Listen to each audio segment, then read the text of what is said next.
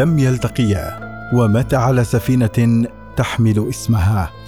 الصداقة بين سلطان عمان والملكه فيكتوريا عمرو مجدح. لم يلتقيا لكن أقدارهما التقت في النهاية. كانا مميزين في العالم بين الشرق والغرب فكلاهما ورث ارضا وأمة اتسعت رقعتها وازدهرت في عهديهما. على وقع أهازيج البحارة وسواعدهم السمراء التي لفحتها الشمس وهي تلقي بالأشرعة للريح. أبحرت السفن وسط الأمواج مختزنة في داخلها خيولا وزمردا وسجادا ورسائل ستبقى شاهدة على تلك الصداقة بين بريطانيا وعمان التي وصفت في معاهدة العلاقة الراسخة عام 1800 بأنها ستظل ثابتة دون اهتزاز حتى نهاية الدهر وحتى تنتهي الشمس والقمر من مسيرتهما الدوارة. تجود الذاكرة وهي تخلق صورا من خيال عن ذلك اللقاء الذي لم يحدث وترسمه كأسطورة أو حكاية مفقودة نثرتها عجوز في غبار الأزمان. كتب عنهما الكثير وآمنت بأن للرواية بقية. سلطان مسقط يريد أن يهديك شبل نمر ولكنني ظننت أن جروا صغيرا سيكون لائقا أكثر. بهذه الكلمات نطقت إحدى الشخصيات المحيطة بالملكة فيكتوريا ملكة بريطانيا العظمى وإيرلندا وإمبراطورة الهند. وفي العمل الدرامي الذي تناول سيرتها الذاتية وصعودها إلى العرش وهي في الثامنة عشر من عمرها فهل اختزلت تلك اللقطة اليتيمة قدم العلاقة العمانية البريطانية في حزيران يونيو 1837 وبعد شهرين من اعتلائها عرش بريطانيا عرضت فيكتوريا على رئيس وزرائها اللورد ميلبورن قائمة بالهدايا التي كانت ستتلقاها من حاكم مسقط عمان سعيد بن سلطان.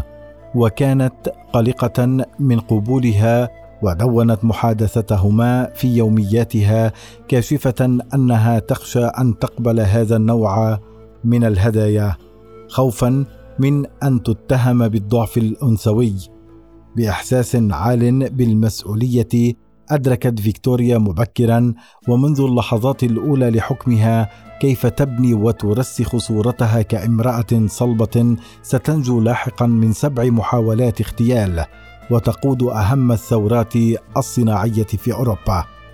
هدايا متبادلة تراءت لي قلعة وينتسور العريقة وهي واحدة من أكبر قلاع العالم وأقدمها وهي تختزن تاريخ ملوك تعاقبوا عليها وعرفت معهم الحروب وحوصرت لمرات. يدخل بخطوات واثقة إلى ساحة القلعة لافتا الأنظار إليه بزيه العربي الأصيل وعمامة رأسه البيضاء. هكذا كان علي بن ناصر المبعوث العماني كما صورته اللوحة المحفوظة في متاحف بريطانيا. استقبلته الملكة فيكتوريا في الثلاثين من آب أغسطس 1838 ووصفته في مذكراتها قائلة إنه شخص ذو مظهر مذهل بعيون سوداء رائعة ويبلغ من العمر سبعة وستين عاما. كانت هدايا سلطان مسقط وعمان التي رحبت بها الملكة عبارة عن ستة خيول عربية وتاج من الأحجار الكريمة ومجوهرات أخرى.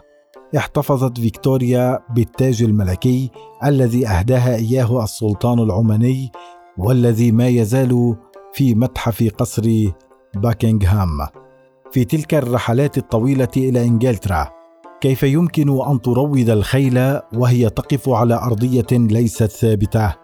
كيف يمكن لتلك الخيول العربية أن تتأقلم مع برد جنوب لندن؟ كان لابد من رفيق وسائس تألف وجهه وملمس يديه وخشونة صوته الذي يرق وهو يربت عليها ويهدئ من روعها. كانت تلك مهمة المصري حج حامد والجورجي محمد حسن اللذين أرسلا مع الخيل وأوكل إليهما أمر الاهتمام بها. أعطت الملكة فيكتوريا أحد الأحصنة وكان رمادي اللون إلى كاتب الإسطبلات الملكية الذي باعه فتم شراؤه من قبل مدرب المسرح والرسام جون فريدريك هيرنج. خلد تلك الهدية الرسام جورج هايتر فرسم لوحة تضم سائسي الخيل ودون في يومياته أنه رسم هذه الصورة في قصر باكنغهام لشخصين في خدمة سلطان مسقط وعمان أتيا إلى إنجلترا في آب أغسطس 1840 مع حصانين جميلين لصاحبة الجلالة الملكة.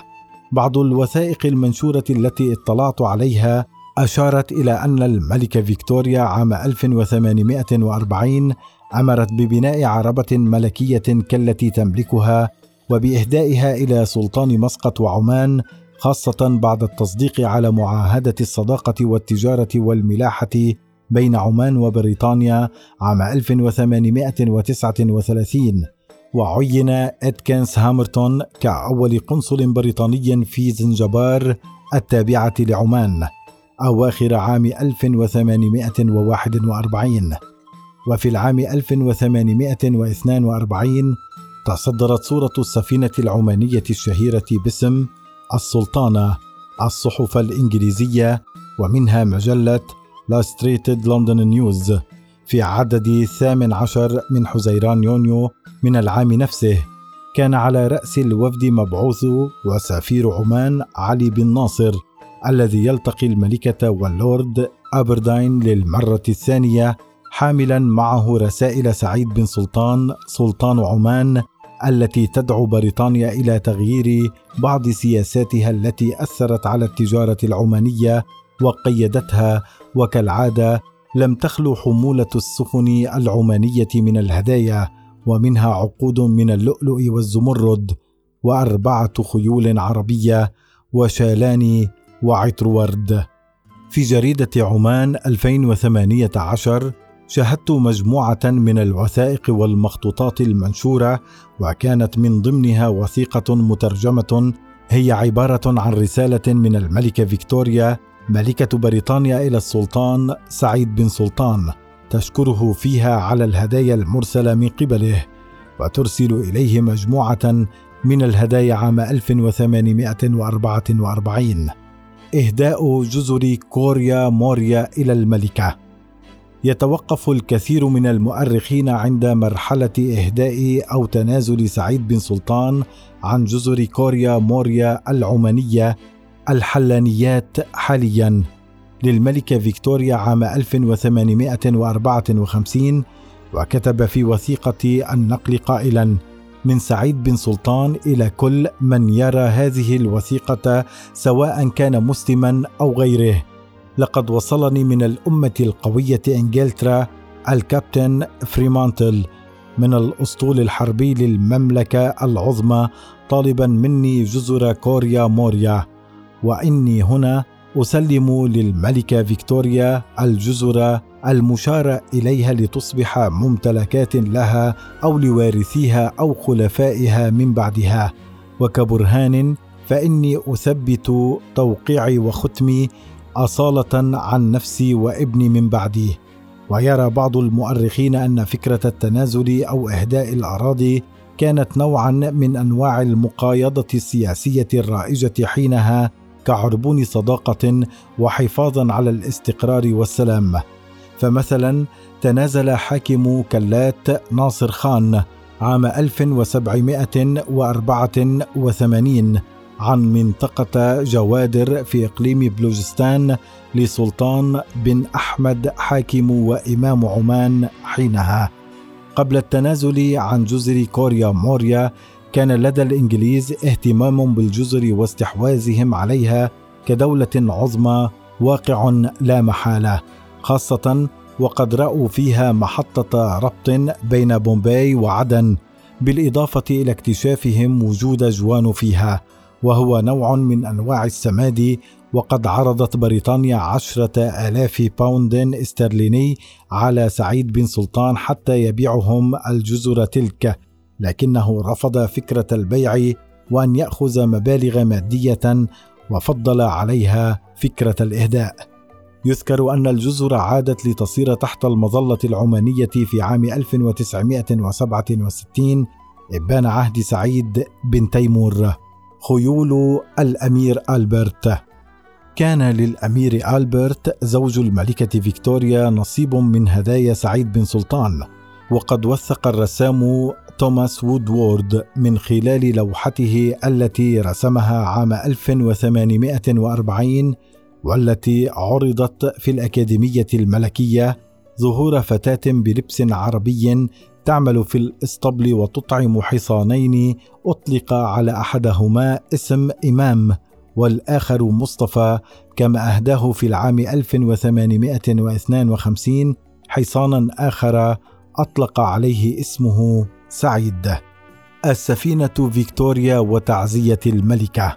لم يلتقي سعيد بن سلطان ملكة الإنجليز أبدا لكنها كانت إحدى حكاياته التي يرويها لأبنائه ولم يخفي عليهم إعجابه بذكاء المرأة الاستثنائي فقد عرفها على مدار عشرين عاما من حكمها إلا أن المفارقة تحدث دائما ففي العام 1856 توفي وهو على ظهر سفينة حملت اسمها كوين فيكتوريا ويعتقد أنها مهداة منها ويبدو أن عادة إطلاق أسماء الملوك على السفن المهداة كانت منتشرة ففي العام 1824 أهدى سعيد بن سلطان ويليام الرابع بارجة حربية أطلق عليها ملك بريطانيا اسم الإمام وهو لقب حاكم عمان. والجدير بالذكر أن عمان امتلكت أكبر أسطول بحري في الخليج العربي وشرق إفريقيا وصولا إلى جزر القمر ومدغشقر. عندما وصل خبر وفاة سعيد بن سلطان إلى فيكتوريا كتبت إلى ابنه ماجد بن سعيد معزية نقل إلينا قنصلنا الكولونيل هامرتون الخطاب الذي أعلنتم سموكم من خلاله إلينا النبأ المحزن بوفاة والدكم السلطان سعيد بن سلطان إمام مسقط التي حدثت في عرض البحر على ظهر فرقاطة سفينة حربية سموها كوين فيكتوريا صباح يوم التاسع عشر من تشرين الأول أكتوبر الماضي من الشعور الودي الذي حملناه دوما للفقيد ومن الصداقة التي أظهرها دوما نحونا ونحو حكومتنا وشعبنا فإن خبر وفاته المؤلم قد سبب لنا اسفا خالصا.